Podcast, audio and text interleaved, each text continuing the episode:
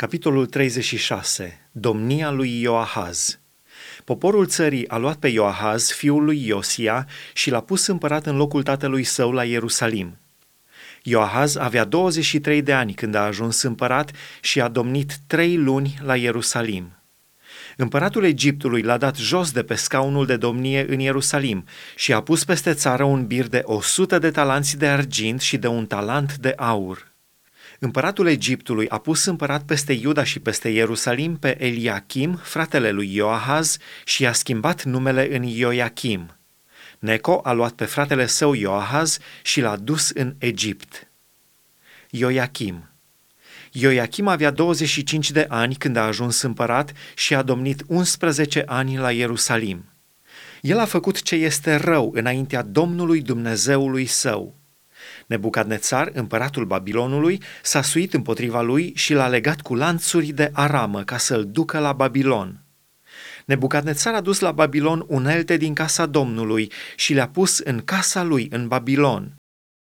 Celelalte fapte ale lui Ioachim, urăciunile pe care le-a săvârșit și răul ce se afla în el, sunt scrise în cartea împăraților lui Israel și Iuda.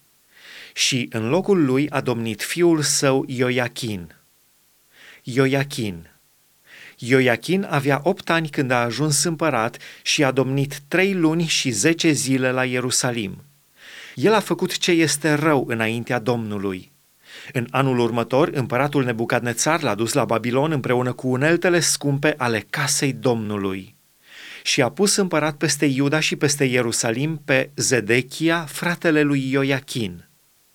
Zedechia, Zedechia avea 21 de ani când a ajuns împărat și a domnit 11 ani la Ierusalim.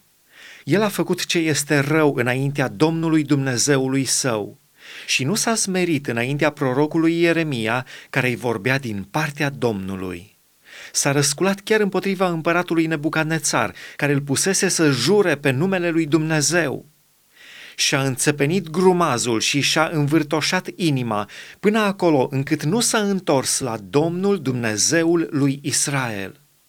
Toate căpetenile preoților și poporul au înmulțit și ei fără de legile după toate urăciunile neamurilor și au pângărit casa Domnului pe care o sfințise el în Ierusalim – Domnul, Dumnezeul părinților lor, a dat din vreme trimișilor săi însărcinarea să-i înștiințeze, căci voia să cruțe pe poporul său și locașul său.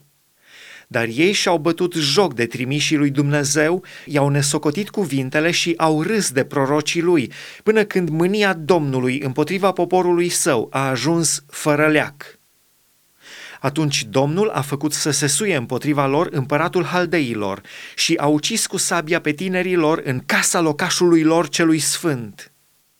N-a cruțat nici pe tânăr, nici pe tânără, nici pe bătrân, nici pe omul gârbov sub povara perilor albi, ci a dat totul în mâna lui.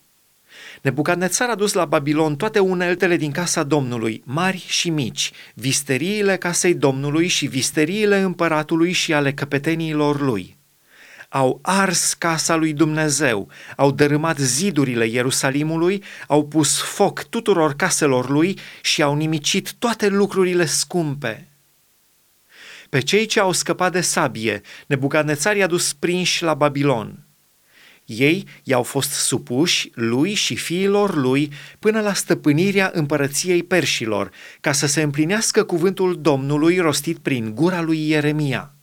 Până ce țara și-a ținut sabatele ei și s-a odihnit tot timpul cât a fost pustiită, până la împlinirea celor șaptezeci de ani.